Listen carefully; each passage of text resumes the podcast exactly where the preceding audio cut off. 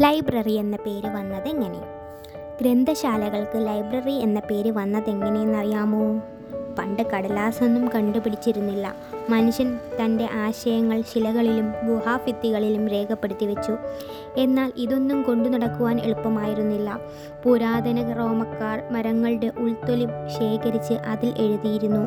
മരത്തൊലിക്ക് ലത്തീൻ ഭാഷയിൽ ലൈബർ എന്നാണ് പേര്. പിന്നീട് പുസ്തകങ്ങൾ ഉണ്ടായപ്പോൾ പഴയ ഓർമ്മയിൽ അവയെ ലൈബർ എന്നാണ് ആ ഭാഷയിൽ വിളിച്ചിരുന്നത്. അതിൽ നിന്നാണ് ലൈബ്രറി എന്ന വാക്കുണ്ടായത്.